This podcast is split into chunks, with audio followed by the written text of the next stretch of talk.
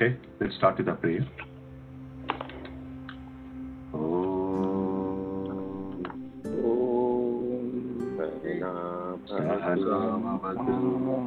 सहनौ भुनक्तु सह वीर्यं वीर्यं तेजस्विनावधीतमास्तु मा विद्विषावहे ॐ शान्ति शान्ति शान्ति शान्तिः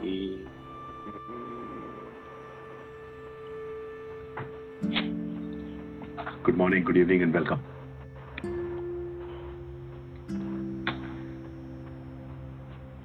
So, you know, as usual, who would like to take a stab at summarizing what you've learned in the first few pages?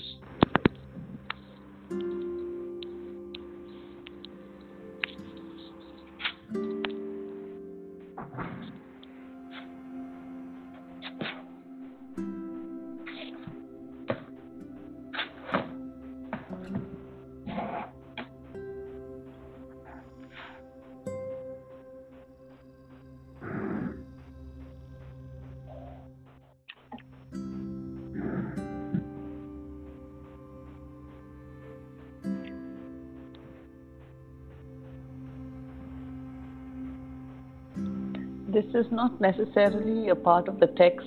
I mean, it is a, what I read here, which actually got me to think tangentially, is on the second page of the chapter, which talks the first sentence on the top, which talks about religions generally make only promises of redemption, saying that if you do this or that, you will be saved.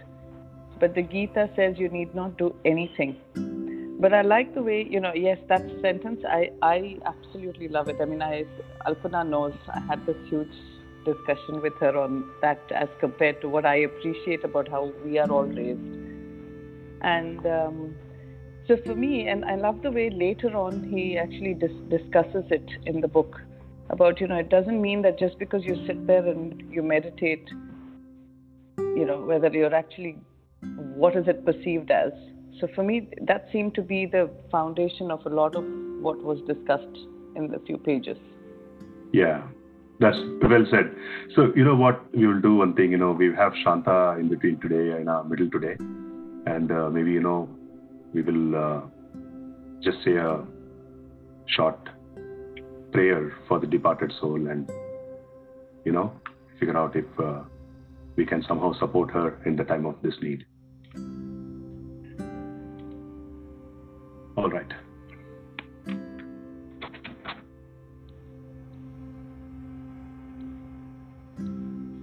So, Anu, getting back to our topic. So, do you want to elaborate on that first part of how, you know, the Hinduism is compared with other religions? That will be very helpful. Oh, oh my goodness, that's that's like a tall order. I don't think I'm in any shape or form can do that. But I just find that extremely significant because there used to be so many questions, especially when children were growing up and they saw people of other faiths having this weekly ritual of having to do this and do that, and it was also mandated. Whereas for us, we didn't have to go anywhere or follow a mandate, but it could be more on introspection, living life, and just following by example. And I find that beautiful when you're especially raising a child in a multicultural environment, or even when you live in a in an environment where it doesn't require you to have it's not very very yes i know that it's always hinduism is associated with rituals and everything else but if you actually go down deep to the root cause it truly isn't. And i think that's this set me off thinking that you know maybe we haven't i mean all of us follow it in a very different way.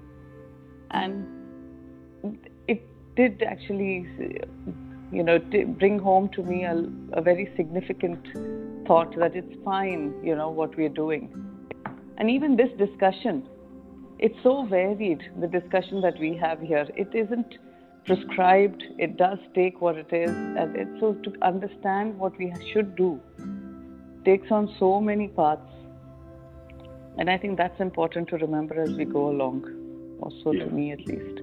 Yeah, and and and uh, just to continuing on what you said, uh, you know, one of the other things that uh, that that is important thing takeaway for me in this chapter is the need for uh, Guru Sishya Parampara, which was an important uh, thing. Um, you know, um, I used to have the same question that VP you asked me sometime back when we met in uh, in uh, Delhi, right, in Gurgaon. You know, how can you you know s- segregate the wheat from the chaff? You know, there's so many quote unquote gurus who can take you for granted and who can you know do play play with your mind right? But the whole the whole point is you know the way that i figured out in this is that you know does this person have a guru? Does that guru have another guru? Does that person have another guru? So is there a lineage? And unless until i see that there is somebody who claims that he is coming from this particular lineage i'm wary of that person by default. It's like not picking the stocks with certain criteria. That's all they may be good but not interested And and I think that's uh, kind of said so in this about you cannot hope to discover or intuit this knowledge by yourself, and you need a teacher. That's what it just says. It just states Yes. that sentence. That's it. yes yes And the teacher can come in any form. So what I Yeah. feel, what I said in my response was, you know, uh, how would we even know that we are, we don't know ourselves? So somebody had to highlight that, or something, or some event, or something has to trigger that, that even that curiosity, because the, we don't need any evidence that I exist. We never ask. Do we ever question? I am there. I am there. I know I am there. So you know whether, but this whole quest started that okay, who I think I am is not what I am. That also, you know. So I I think the need of of the teacher or the event or the thing is to even ask us to probe into it, whether you know who you really are. You know, sometimes so so in the other in the other uh, Bitsian group, right? Uh, you know, we were this wing wingies of 24 guys, and we have another group called Silent 24.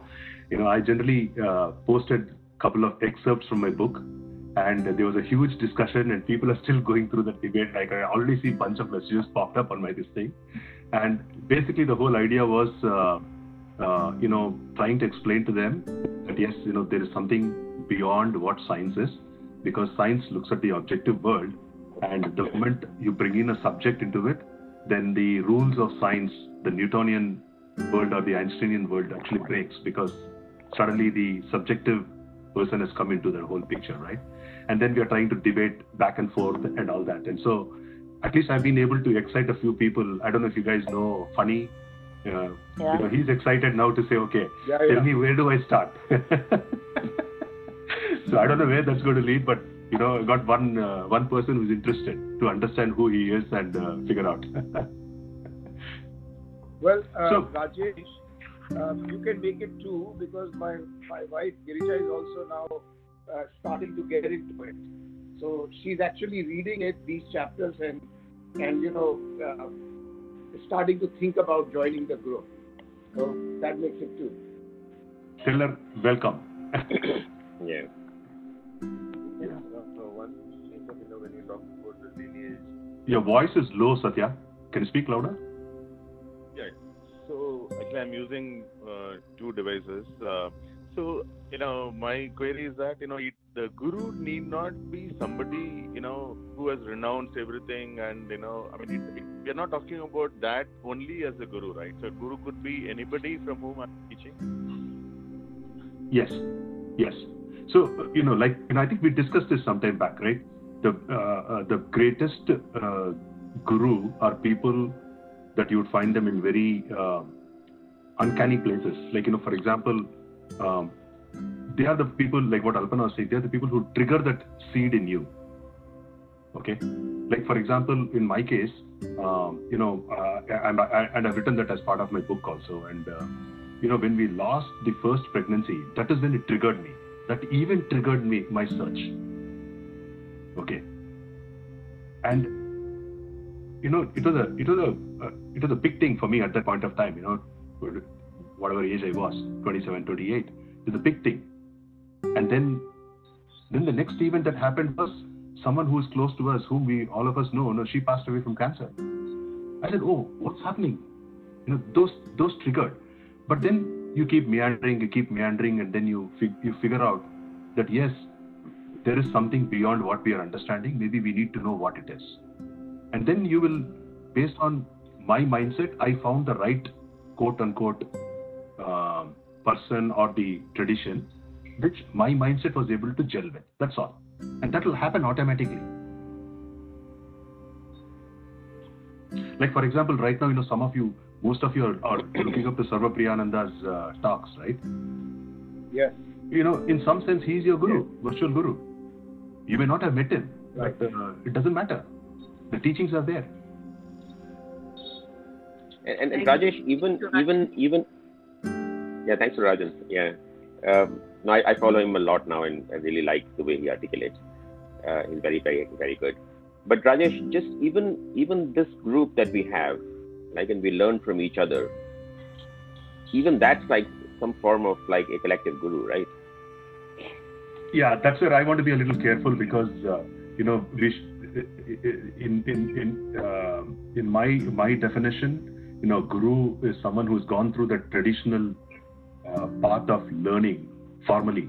Okay, so there are actually two qualifications for the guru. You know, we can talk about that a little later. Um, uh, one who has formally studied and who can communicate. Second one is one who has assimilated that particular understanding within himself. Second one is difficult to identify, you know, but the first one is very easy to identify if the person has followed a tradition he has gone through. Understood. No, that makes sense. Yeah. Uh, What you're saying actually is covered in Gita. So it, I think there are four shlokas across Gita which talks about parasparam. You know, you you discuss it so that the understanding is clearer with like-minded people. Because when you you know there are some doubts which may not appear to me, but when someone raises, because they may appear at some point in time, but we are resolving them now and here. So Correct. it's a very powerful thing. So I'm not undermining it at all. But as Rajesh said, um, I'm not sure whether any one of us is authorized or you know can advise really if we are stuck at some point. We'll give our viewpoint, but we still we still label it. I mean, Kishore always says this is my understanding. I mean, all of us also, you know, it's it's meant that it is our understanding at our current stages. So it's Correct. not we don't have anybody who who's there, you know, who's who's Yeah. gone through this, right? So Yeah, my I get what you he's, a, he's actually a, he was a mechanical engineer. So you know what what uh, Rajesh was saying. Yeah, you start connecting with somebody you think you know because your temperament, your mindset, etc. Yeah, but we do Think- we do find them. Think of this as satsang. You know, Yeah. like you know, this is like this is like uh, you know, bringing out ideas, you know, viewpoints that we are all learning from each other. But then the learning itself come, will come from a particular tradition, and it could be a different tradition for everybody. It doesn't matter. What matters is Yeah. because the truth is the same thing. It's just that expression is different. That's all. No, this is mananam, right? If you say it in a different way. I mean, Right. In Right. in many ways, uh, you out of Shravanam, Mananam, it has to mananam for the for the most part. Shravanam has to come from a guru. Um, Mhm. So that will be best received from a guru. rather. Uh, One of the things which crossed my mind just now is that uh, when does a person, you know, know for himself that he's good enough to, you know, teach or uh, uh, handhold of somebody to this journey of life? When does a guru, uh, uh, uh, when does it dawn upon him that he's, you know, now fit to uh, have disciples or When do you know you're ready to be a parent?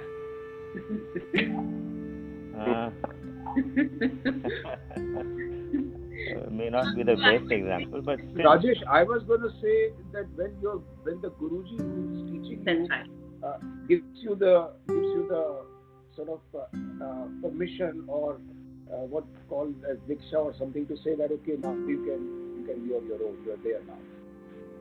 That's the traditional definition. Yeah, that when the guru tells you you're ready to go out. and no. spread. Yeah. My my question was different. I mean, uh, when the uh, uh, guru also, it must be dawning upon him, na?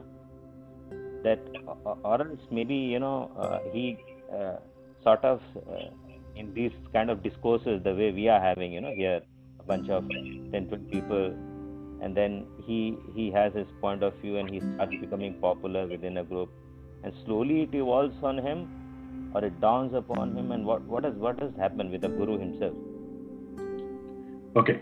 I think I'll have to explain this uh, the way that I understand it. Maybe, you know, Alpana, Kishore, you guys can complement it. So I think I explained this when Ajay was talking. See, the, the, there are two categories of people, right? First category is known as uh, Srotriya. Second one is Brahma Jignasa. Okay, so the first category, Srotriya, basically means someone who has heard it traditionally, has gone through a formal education.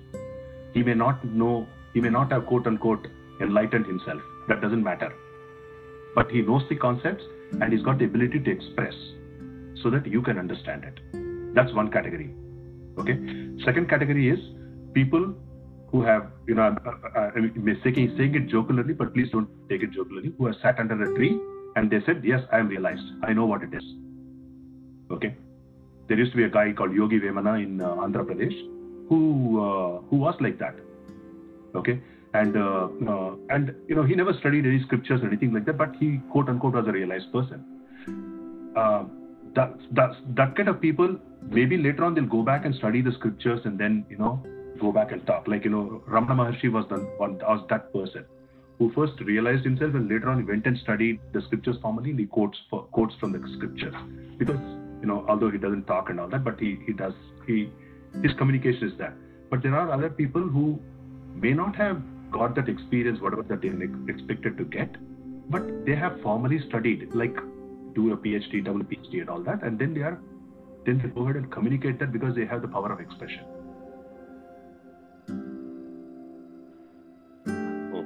The second example, what you gave, you know, is exactly what happened with uh, Sadhguru.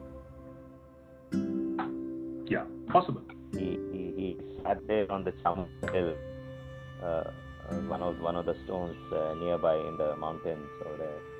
And for let's say three or four days, he was in a Dhyan Mudra without knowing what he was doing. Yeah. I, I get you. I get you. Okay, getting back to the text. Sorry, Sonali, go ahead. Yeah, one thing I wanted to add, like, if someone goes and wants to make somebody his or her guru, not necessarily that the guru will accept him or her as his disciple. You know, you have to, the guru will, you know, observe you and talk to you, and only when he feels you are ready to be his disciple, only then he will take you.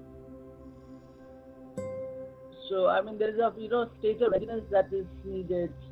Like, uh, not, I mean, at least from what I see here, you know, in Ramakrishna Mission in Kolkata, like, you want to go get Diksha, the Guru might not give you Diksha, you know. He will talk to you, see if you are ready, and only then he will uh, give you Diksha. Because Yeah. suppose, because if, if you if you become his disciple, you have to, you know, follow certain certain things. Like you have to chant and whatever is required by the Guru, you have to do those certain things. And if you don't do it, then it will be an insult to the Guru. So the Guru, you know, have to make sure that you're ready to be his disciple. Yeah. Actually, going Good. through it, you do realize that it's important because I mean, I I found this guru in 2006, and I was initiated in 2013. And y- you know, you have that respect. You don't really ask him why are you not doing it. But I also always feel why not, why not, and there was you know a bit of uh, agitation in my mind.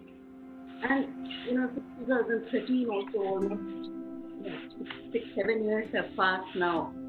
And somewhere I feel actually I think I'm now ready to take initiation. So so it will you will realize what they say that you know they they they gauge your readiness for that step I would say. So a, I think what you're also trying to say here is that gurus will also identify what step you are and what's required. So when they sometimes when they reject, there is a learning in that rejection that you need to prepare yourself for certain things and then come back. So that is also in a way they have accepted you as a disciple. only then they will do what is right for you. You know? Right. So it's very, very interesting and very subtle to pick up. Um, Yes. you know, so, but, but a, but a beautiful journey. they reject you, right? Even if they reject you, there is learning in there, and you have to realize, like, you know, why it is that you know you are not ready. Correct. To, I mean, so it's, it's it will be a path that you're going to follow for you know rest of your life. So are you there? Are you mentally prepared to follow that path? Or you know maybe you at part of the moment you feel you are ready, but after some time you know because of other worldly things you'll deviate from the path, you know, and not follow that path. So that is that is absolutely you know like they try to make sure that that doesn't happen. Yeah. So just kind of pivoting the discussions, right? So uh, you know, what's your view on the the the topic which says who was the first guru? Do you guys have any questions or concerns whether you know there is actually such a you know whatever has been expressed here, saying that the first guru is still the so-called Brahman that we are all trying to figure out where he is, he or she is, or it is. Do you do you have any interesting viewpoints on that, or uh, do you agree to what the book says? I am not 100% there, Rajesh. Because I get the part that, you know, um, we can go back and track our own lineage, meaning my father, my grandfather, his father, and so on and so forth. But I'm still not clear that, you know, is the point being that the first guru is the consciousness, and that's where it flows from. And and but the question is, how does that then delivery happens? Like somebody has to to the next person, and so I was just reflecting on it, and I was not very clear, and then I didn't really spend time thinking more about it. But that was a very that just uh, and you were asking in that quiz that you know um, um, about uh, one of the questions in the quiz was related to this, and I wasn't very sure that you know I get the concept completely. No, I get, I get it. You know, uh, and and I, I, yeah, uh, I also have uh, similar kind of doubts at one point of time. But the logic that I'm using is, uh, if you if you just keep on tracing it back, where will it all trace back to? It will trace back to only one source finally.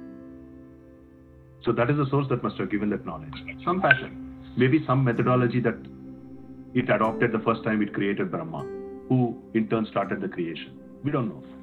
We don't know that.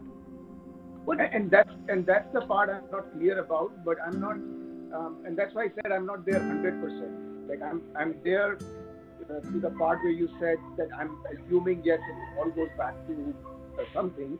That's fine. But then how did it propag- how did it get propagated over the uh, ages and um, you know the new term that uh, Alpana said in the group, I forget that.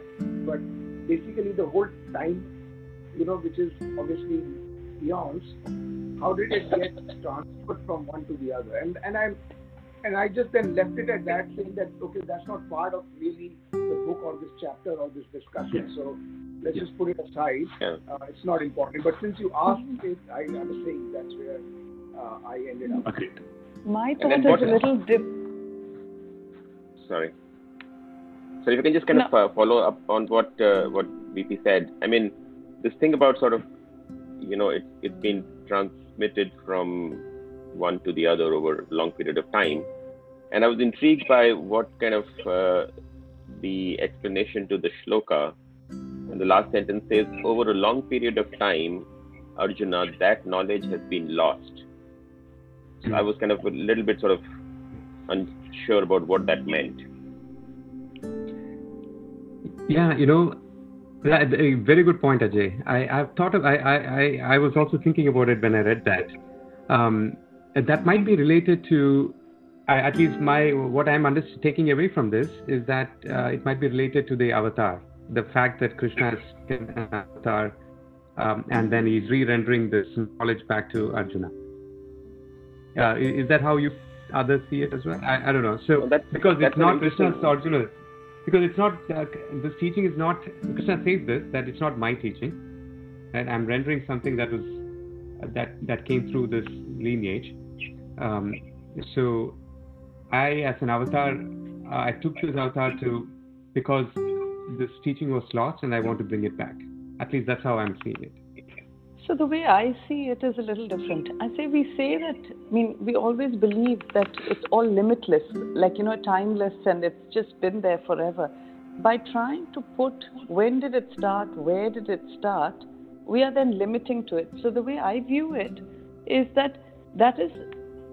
So where did it start is more a question of it was articu- it was be- it began to be articulated in the fashion that we understand it at a certain point in time. It's not that it started then or nothing existed before that. I think it's more like it was only then did we start actually pondering over it or even trying to understand. So it was somebody who started having the same kind of thoughts, who started articulating it, putting it together in a more understandable manner for it's a bit like domestication, I would say, from wild to you know, Yeah. maybe that's a wrong analogy, but something that it just existed. We're saying it's uh, timeless. Or wireless communication. Rishis Yeah. were just sitting and they just kind of you know, grasped it and then they codified it, wrote it down, and then started sharing. Maybe, I, I mean, I don't know. That's Yeah, just, what Anu was saying, I completely agree that I think it is just to show that it is not a new knowledge. It has been there. It has been given earlier also. It has always been there, and yeah, which is you know, uh, which doesn't have a beginning, and you know, it's it's being reiterated because when he says it's been lost because it has been it has gone from the the, the normal day-to-day conversation. So Yeah. this thing brings it back so that what has been as I as I pointed that unless somebody asks you questions who you are, you wouldn't go into this line at all, right? And there may be even when Arjun, what we recognize is there were enlightened people around. But you know what happens is not all enlightened people try to become a guru and somebody else. Somebody approaches them. But if there aren't common people who are even thinking about it and approaching anybody, so it's like bringing it back into the in the in, into the mainstream. You know, but he's saying that it's not what I'm telling something uh, radically new or different from. It has always existed. It's, uh, I think even I talked, you know, what I'm Here, I, I want to share this one beautiful description- allegory. Uh, you know, uh, I want to share this beautiful allegory. I was uh, reading uh, Vishnu Sahasranama, and uh, in that it's, there is a word, there is one of the names of uh, the Brahman called as Mahaswanaha. Mahaswanaha means when when he breathes, he breathes Vedas. I mean, it's such a poetic way of saying it was always there.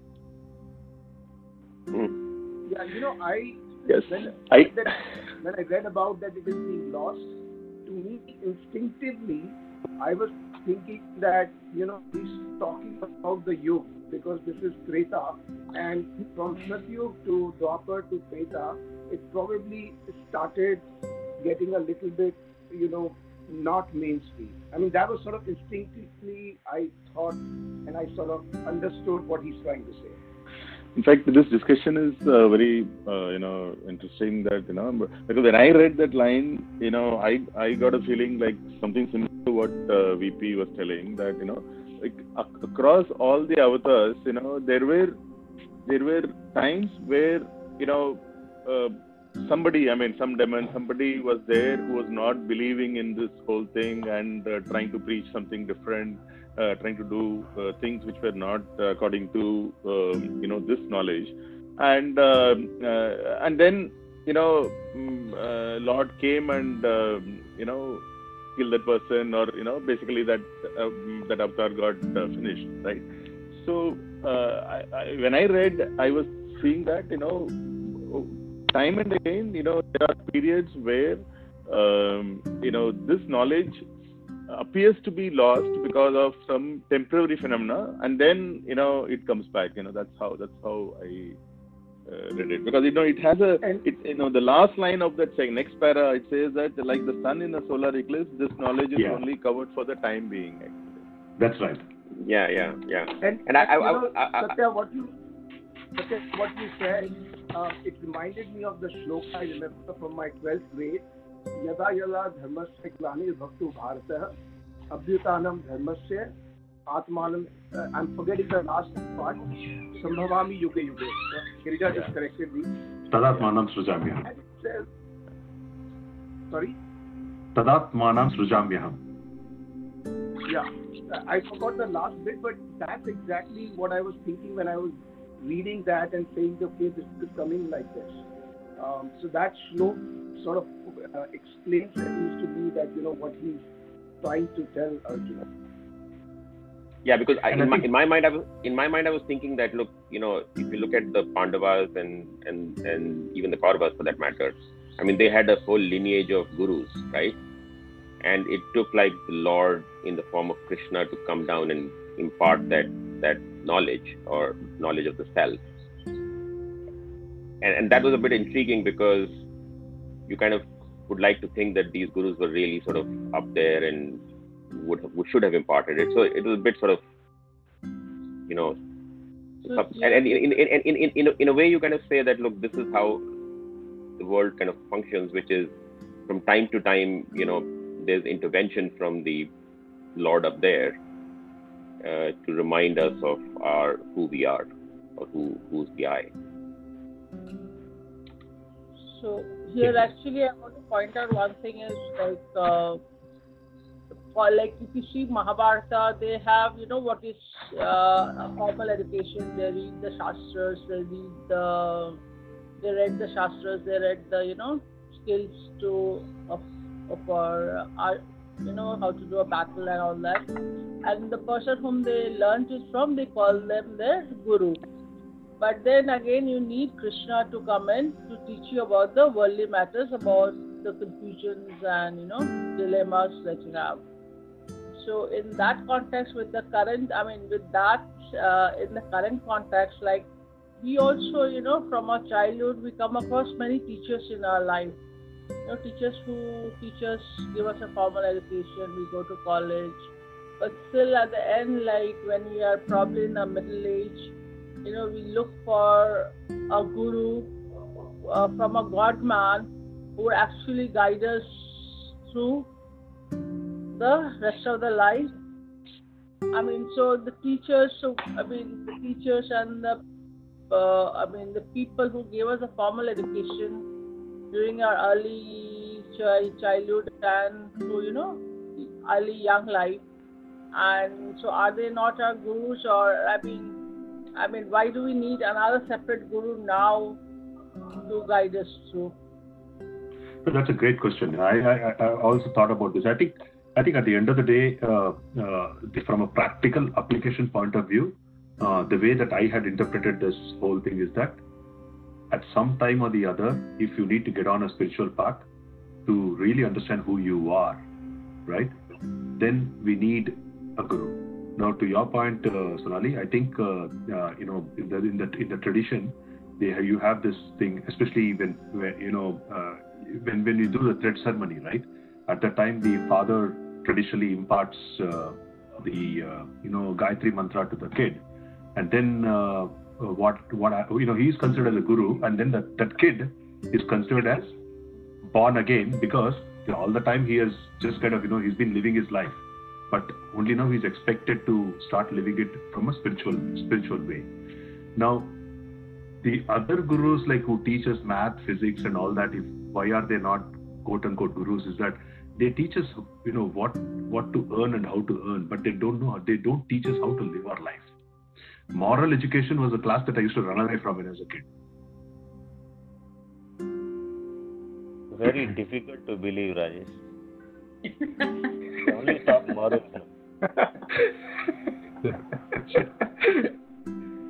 But if you think of olden days when Gurukul was there, then it was the same Guru who would teach you everything. Both, yeah, yeah. Yeah. So the, So, this is the westernized part of education. yeah, exactly. Otherwise, we Right. didn't really need it, but now that it is there, then we do need it. Because, because you know, even in, even in the Back, you know, things coming back in schools also. I think people are now bringing in concepts like how to, you know, how children should be prepared to how to lead their life, how to be happy, and not get you know overcome by stress or anxiety. I think, especially in the Western world, I think that is out of from the Western education, that part needs to be from our learnings. That part needs to be added, and I think in some schools in India they are getting added. You know, Yeah. doing yoga, Right. doing meditation, uh, you know, learning how to be happy, how to be stress-free, anxiety-free. You know, I think those things are getting incorporated in some schools. The problem is yoga has been westernized. They look mostly at yoga as physical exercise, which it is, which is just one part of it. So that's that's an issue as well. But yeah, attempts have been. So we are in Kali Yuga. The Satyug will come back, right? So, so i- i- in, Arnab, even in the generous, at least they've started. yeah, absolutely. Yeah, sorry, Kishore. No, yeah. uh, What I meant was, um, you know, the uh, Gita also and Vedas actually they talk about the universe and if they go down to the the physical reality as well, and then also goes into the into the into the self, right? Into the knowledge about self and the koshas and uh, you know even looking at an individual as as five different sheaths. Um, what happens after death? So it does cover everything that you need to know in many ways if you look at it where did it originate right from you know where did it originate? Where did it all start? Uh, how did it start? So who came first? Like was it the chicken or the egg right? Which is an unsolvable problem. And they do handle that by saying what happened in the beginning right? So um, so it does handle it seems like this was the science of that time as well as uh, the the learning about self. So it was all kind of mixed together, right? In, in many ways, they learned this uh, um, in the gurukuls. So eventually, I think we separated, and you know, the way uh, the Western world looked at it, and now we look at this as spirituality. But this was the whole understanding. Yeah. So now moving moving forward uh, to the next uh, on page 62, we have this uh, uh, praise for self knowledge. You know, I'd love to hear your comments on you know what what what did you folks pick up from that particular part of the reading.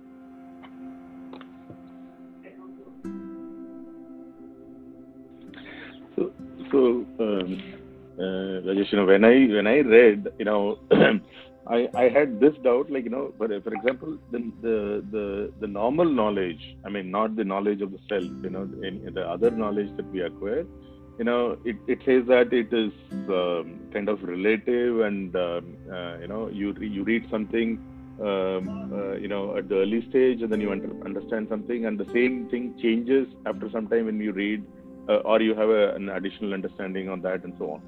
So whereas it says that you know the sankhya is not that you know it is it is uh, it, it kind of uh, there's no relativity there and it stays as it is.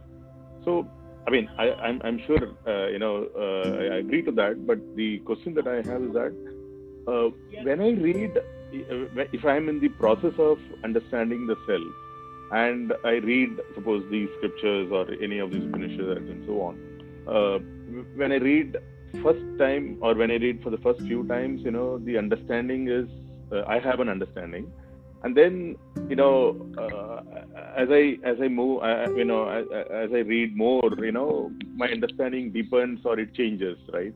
So the you know, um, is it like you know the knowledge is fixed and my understanding changes? Is that what they are trying to refer to that? And whereas in the first one the knowledge itself can be uh, uh, you know a changing one i don't know whether i put across my question adequately Nice, nice, Satya. This is exactly, you know, these are the confusions which came to my mind also.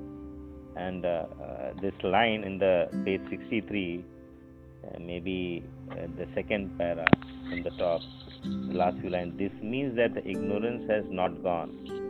For knowledge which is subject to correction is not absolute knowledge. So, does that mean it is similar to saying there is just one ultimate truth? Right? Everything else which is subject to correction, you know, the way he explains science may things are evolving, which is objective, it keeps changing. Yeah. do not know whether I asked my Very, very good question. Uh, a very good question. Uh, one way I can think of, I mean, uh, of answering this is, I think in this case, when you arrive at that self-knowledge, right? When you arrive at that place, then you will know it that you don't have to look further. That you've you've arrived at that knowledge, right? Mm-hmm. When if and when we do this, when we get there, we'll know it. However, it seems like anything that we are arriving at with respect to science, it seems to be we cannot for sure say that that is it. That is the that is the truth, and there's nothing else that's going to change from there. You see what I mean? Um, Yeah, think about the mask. So, so Think so about in the my mask for mind, Corona. uh, you know, it, it's a process. Sorry, I'm cutting out. I think. Go ahead, go ahead, Ajay.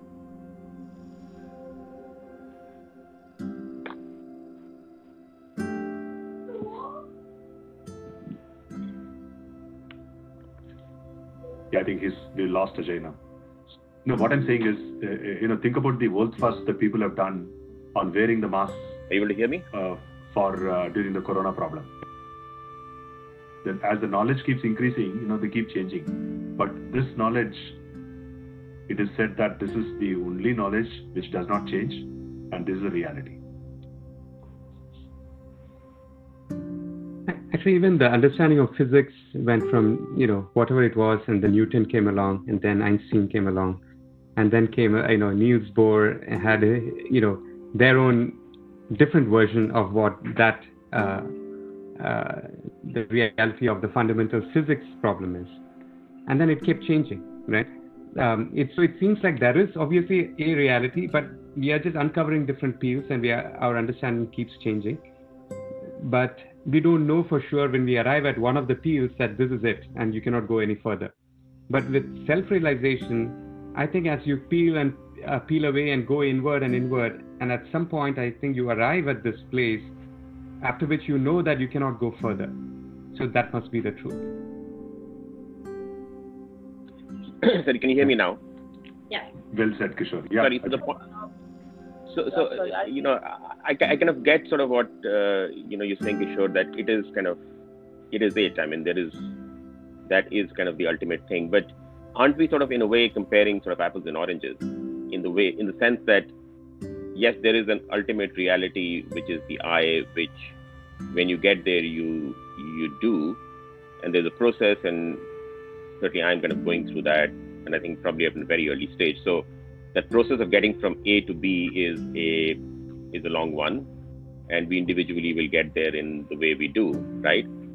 As far as science is concerned, you know, whether it is physics or whatever, right? I mean, the process of uncovering the ultimate truth or reality is possibly longer. Maybe we're, you know, our our, cap- our ability is are, are lacking, or whatever may be the reason. But it kind of felt to me that I mean, there is an ultimate reality either way, whether it is the I or whether it's the universe or whatever it is, right? But the process of getting there is is different, and so, in some sense, not comparable. Maybe. Yeah, you, you're right, uh, Ajay. You know, it's not that you know they're comparing, but you know, look at the uh, step back for a second. Forget about you know the scientific knowledge versus versus the knowledge of spir- spiritual uh, knowledge or the uh, knowledge of the atma. Forget about that. Let's look at the fundamental problem. You know, we talked about the three fundamental problems that we human beings face, right? And one of the fundamental problem is, you know, this this problem of ignorance that we have. You know, why do we keep on learning things? Why do we keep reading newspaper every day, for example? Because you know we we want to keep ourselves abreast what's happening because that there's this fundamental thirst for removing ignorance. Unfortunate, but that's a reality. That's what we are built up with because that's not our true nature. Right? Mm-hmm. Now, now science is pro- science is providing you information bits and pieces in such a way that uh, you're getting something and you're kind of you know satisfying your curiosity, but it's never complete for you as an individual, right? But then this path is saying, okay, the moment you know that you are that atma, right? And you, the moment you realize that you are the Atma, then you have no more fear of ignorance because you are that awareness, you are that intelligence. That intelligence eliminates the ignorance. Actually, Yeah, I mean- here eh. yeah. Yeah, So- so the- so the- Is it like, you know, are questions in our mind that are unanswered and we keep seeking those answers. And once we realize, you know, uh, there's nothing more to seek and we are content with ourselves, with where the things are, with what we are, and we're just content with that, I think we stop seeking. And that's when you realize that, you know, uh, this is it. Like, I don't need to go any further. I think all the time we are seeking for answers, lots of questions in our minds, and all the time as as we are growing up out of curiosity or whatever reason it may be, you know. And once you realize that, you know, I don't. I mean, uh, once I'm content with what the way things are, with who I am, with what we, you know, with what it is around us and what it is with me. So that's when you realize that I'm content and no longer I need to seek anything anymore. Mhm. Well said. and Yeah. and, and and and to the and, and you know I, I I you know just to add to that I mean so once once you get to this point where you kind of know the I and the your sort of consciousness uh, and and you kind of got to that level I mean you know the, sorry I'm like rambling a bit but somebody's got to do the science right because we live in a material world right and so you know I've got to that level somewhere okay where I'm the ultimate sort of whatever right but the world continues, right? Somebody's got to kind of, you know, do the, do that part of it, right? This is exactly the discussion I had with my wife today. At the end of the day, you know, out of the 8 billion people that uh, that we have in, in this entire universe, there are people at different stages in their in their progression. And each one of us will have to pick on what we are built with rather than do something else that we are not built for. Right? So, So- so, so, uh, so sorry. Your true nature to quest in search for the ultimate truth. This is your true nature. You have to follow. You don't have a choice. That's your dharma. So, are you saying that you know, a, a set of people will kind of seek that ultimate sort of quest or truth, and then there are a bunch of people who are not there yet, or who have other priorities or other inclinations or whatever, uh, who will do the other bit? I mean, I- i- in Yeah. this birth, if you look at it that way, in this birth. I so what you just said, just add in this birth, right? So maybe mhm. in a future birth or in one of the future births, things would change and they would start to seek, right? Um, Mm, the ultimate reality. all right. Actually, I'll try. I'll try one to the, again one go of the other thing uh, one of the other thing which uh, comes to the mind here is that once I have you know achieved that ultimate truth or knowledge, will I you know stop learning? Will I not no more be a seeker? And that's something I, I'm not able to adjust because that's my, Exactly. my nature has become that of a seeker, and I started enjoying it. You know, learning new things every day. Yeah. Exactly. That- that- Well said, Rajan. Yeah, well said. No, no, it's this something is that, actually you know I, may not be a very good very good uh, comparison but i it never you know excites me uh, the fact that you know i'm born in a middle class family I, I, I always you know think think very uh, uh, look down upon the people who you know who have been born very rich and who have no no goals in life and who are uh, living a life of uh, uh, maybe that's my view but I always, even if there's another birth, I would like to be born as a middle class and you know, then take those steps and come up in life in whichever way I have.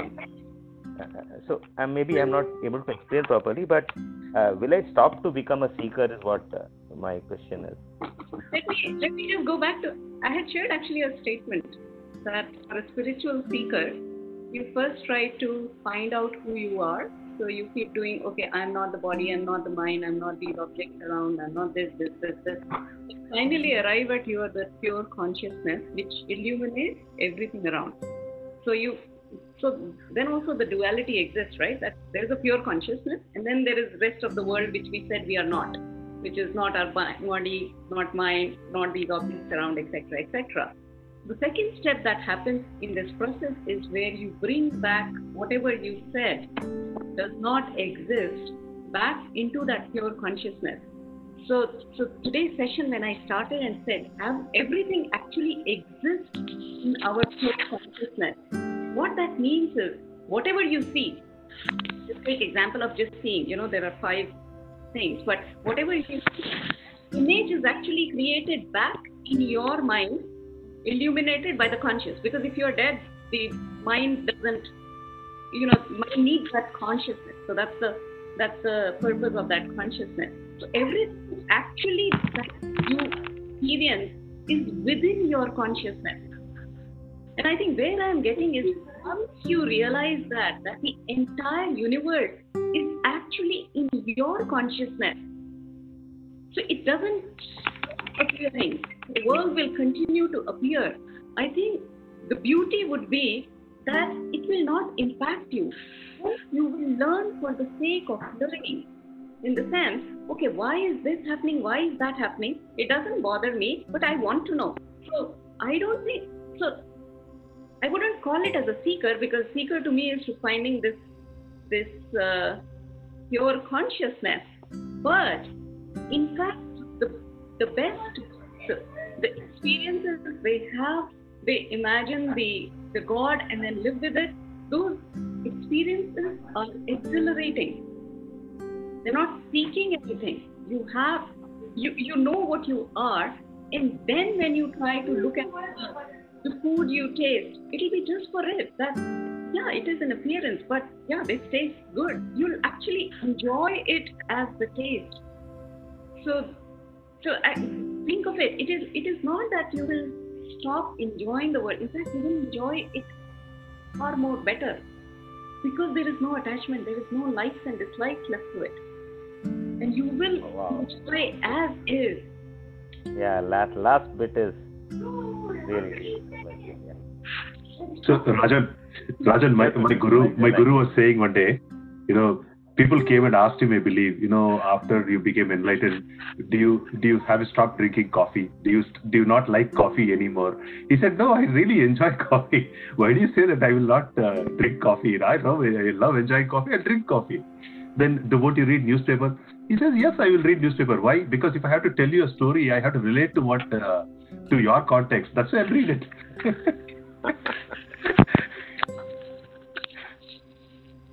Yeah. Yeah.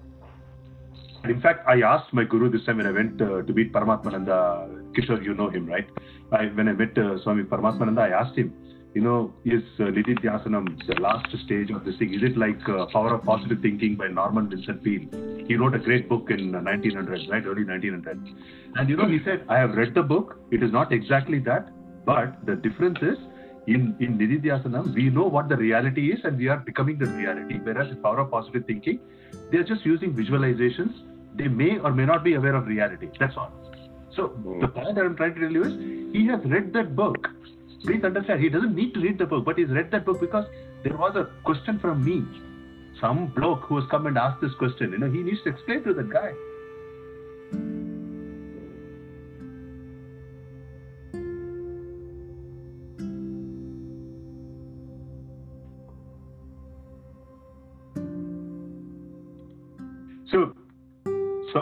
I think you know we are probably well on the topic, and I think we've probably got a good handle of yes, this knowledge is important. We need a guru, and uh, we have to prepare our minds. I think the point that is unstated in the whole thing is we don't have to look for the guru. Guru will appear. We have to prepare our minds. That's the point that I think we have not stated, uh, discussed explicitly. So my, um, you know, my my uh, feeling is that you know none of us will have to go look for people in saffron robes or anything like that. No, we have to keep on preparing our minds with whatever available information that we have, right, and going in that direction. And the path is very clearly laid out by Gita. And if you just keep understanding, understanding, learning what the Gita is uh, telling telling us with the available resources, there is going to be a point of time when we will find that click that will happen. Right? That's my personal experience. You know, Alpana, Kishore, you guys can also share your experiences. No, I, I second that. Um, i- i- i- even in my experience, it's been that you know the way you you know explained it. Uh, just to give a little more context, in my case, somebody in, I don't have my gurus are the same as uh, in fact Rajesh is um, uh, Swami Paramarthananda and Guru Parananda ji. So again, I, I got introduced to them at the right time. I was doing certain things. I, I was getting, um, I was doing uh, certain practices, and somebody, a friend, introduced me uh, to the talks by uh, Paramarthananda ji, and then one thing led to the other, and then I ended up meeting Rajesh many years, a few years later, and then he introduced me to uh, Swami Guru Parananda ji, and so on. So it's like things will connect, uh, and uh, uh, that's been my experience as well. So as after one, when you're ready for the next, somehow things seem to connect and it gets introduced. Whether it's in the form of a friend, it's in the form of some other um, way, but you do just introduce. Is is how I have experienced it.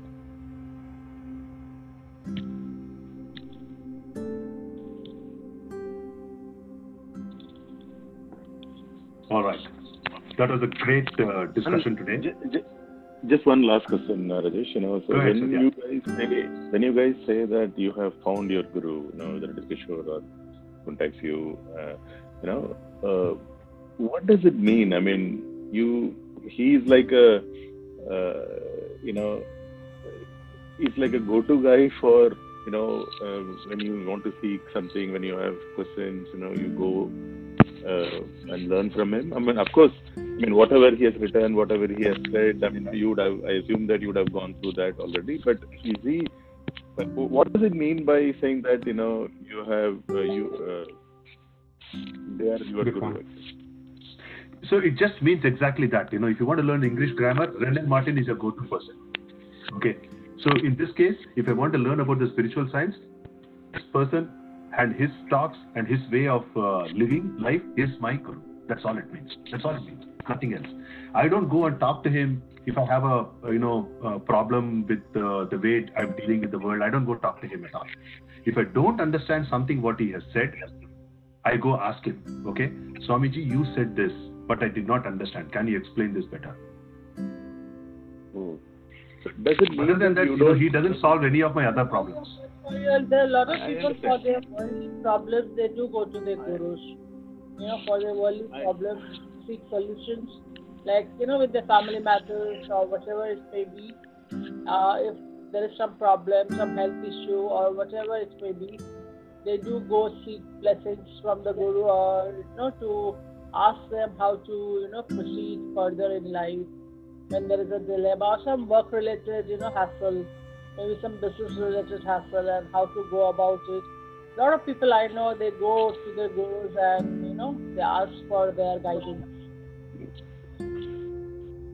Yeah, so, so, so, so Rajesh, one, one, one again follow up to my previous thing that uh, so it doesn't mean that you don't read the um, preachings of uh, other people, right? I mean, you do No, read no, uh, I- Sarvapriyananda Yeah, we do. and so on. Yes, We And, do. and, you, yes. and, and, and when you get a when you get some um, I mean when you when you go through that and you find some you have some uh, questions you go and seek from them right maybe uh, maybe you don't have a direct access to them but Right. you will somehow you know Yeah. figure out and get an answer so how is it different from the uh, the other guru actually I'm, sorry So you know. here is the thing, right? Uh, Satya, here is the thing, right? You know, what I have understood is, see, this subject is so vast, we could get lost, right? So there is a need to follow a particular methodology. So think of it as different schools, right? Teaching the same subject.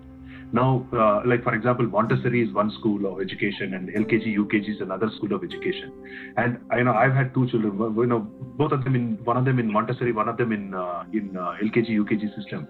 It's very different kind of education for both of them, right? And uh, you know, take one from one and put it into the other system. Chances are they'll struggle. So the same analogy, if you extend, you know, you have to go through to certain extent, to certain level of understanding within one school of thought, right? Once you've got your fundas right and everything, then you go look out. In fact, in fact, most people say, you know, when you go go go to a particular, let's say that you you you're vibing well with one particular, you know, person, right? Who's who's and, and their teachings, you know, then they say they would most probably say that you know, just follow me only. After some time, you know, you'll once you get the enough grounding, go follow everybody else to figure out what is right, what is wrong. Till that time, they will discourage you from doing it because you'll get confused, not because they think they're great. okay.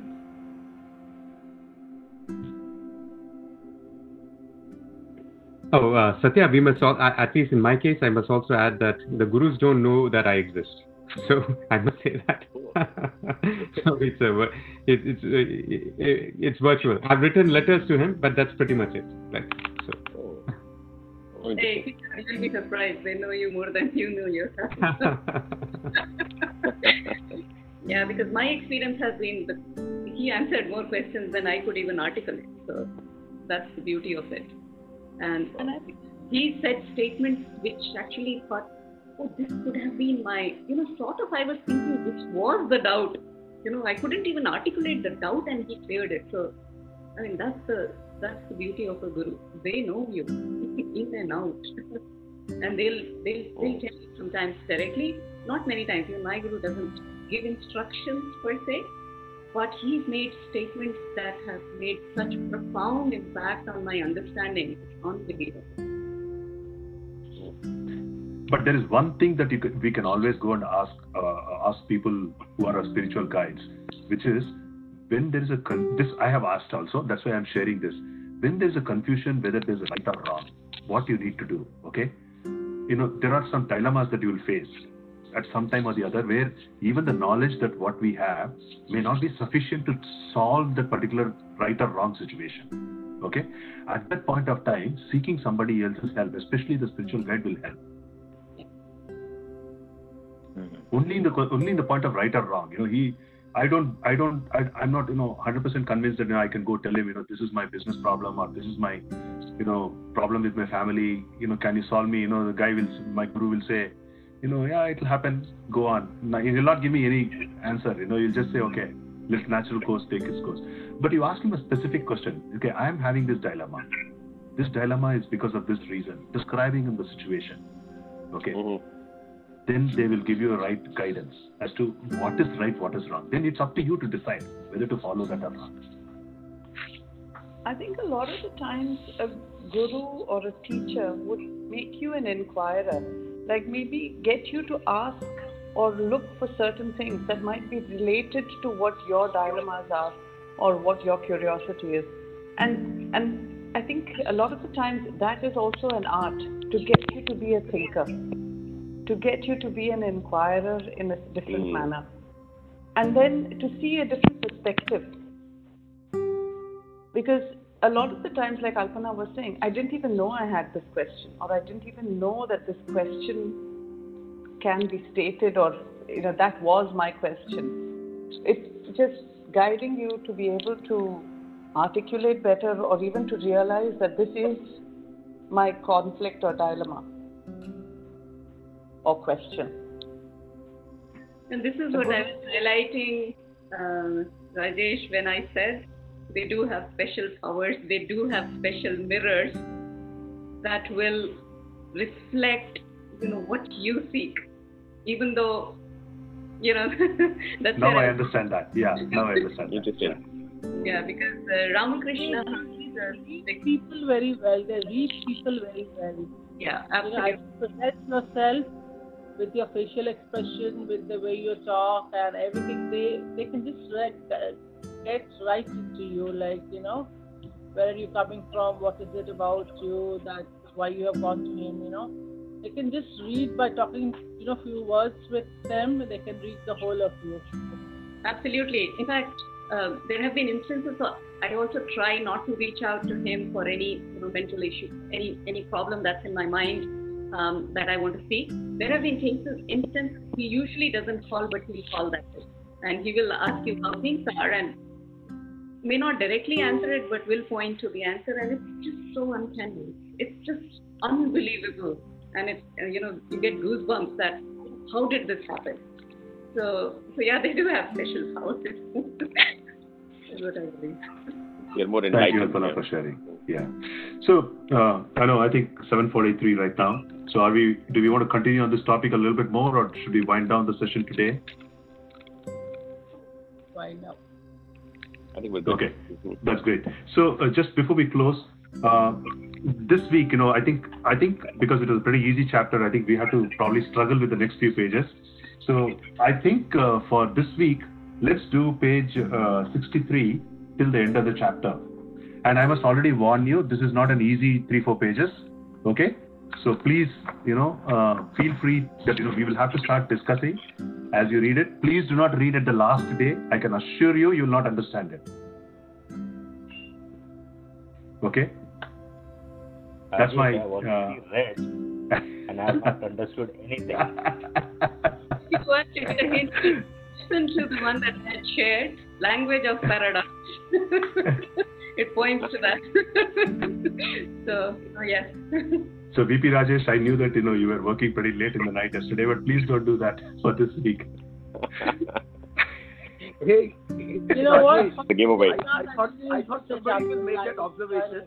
In my defense, in my defense, I had read this these pages actually last Sunday, and I found them very easy. Uh, so therefore, you know, I was off the entire week. Good comeback. yeah, I didn't read it. I was too engrossed in Swami Sarvapriyananda's lecture. So I didn't answer your question that I must read the pages first and was waiting. but I'm glad, yeah, it was easier one than but Right. please, you know, my hum, hum, humble request. When you said Sorry, that, I'll- that, you know, the answer comes in that, I knew immediately what you're talking about. so I, I glanced through the pages. I've not read them still, but I knew the I knew the topic, so I can concept for us to move to the next stage. That's why I'm saying this. All right. I think we will close the session today with a uh, customary prayer.